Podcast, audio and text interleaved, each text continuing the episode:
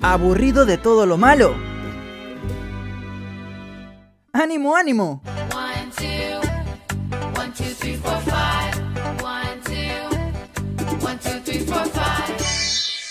Jessica llegó con las positivas del día.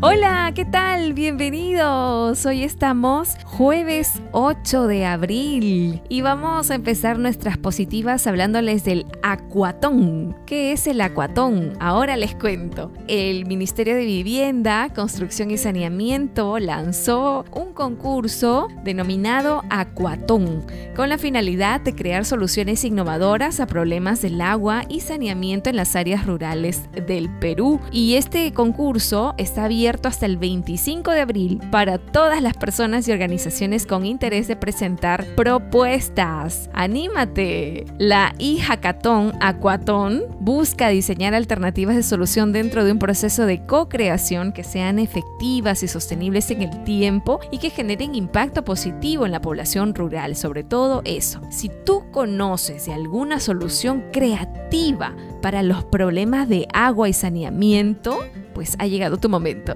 Ingresa a acuatón.vivienda.gov.pe y sé parte de este gran desafío. Puedes ingresar allí también a la página Acuatón para que puedas revisar los requisitos, los, todos los desafíos que tienes para presentarte este concurso. Muchas buenas vibras. Vamos a hablar ahora de becas postdoctorales para científicos peruanos. Tienen hasta el 30 de junio todos los interesados en desarrollar proyectos innovadores para que postulen a este programa de becas postdoctorales y estudiar en la Academia Polaca de Ciencias, una de las instituciones científicas más prestigiosas del país y del Instituto Internacional de Biología Molecular y Celular de Varsovia. Este programa de becas de investigación tendrá una duración de dos años, la modalidad es presencial y en idioma inglés. Solo tienes que ser peruano, tener título de doctor y contar con cuatro años de experiencia en investigación. Para que puedas postular debes acceder a un formulario, ingresa a Pronavec, ahí vas a encontrar todos los requisitos, todas las formas para postular a este y a otras becas más. Y terminamos las positivas con algo delicioso. ¿A quién no le gusta el mango? Ay, qué rica es esta fruta deliciosa y además es rica en vitamina C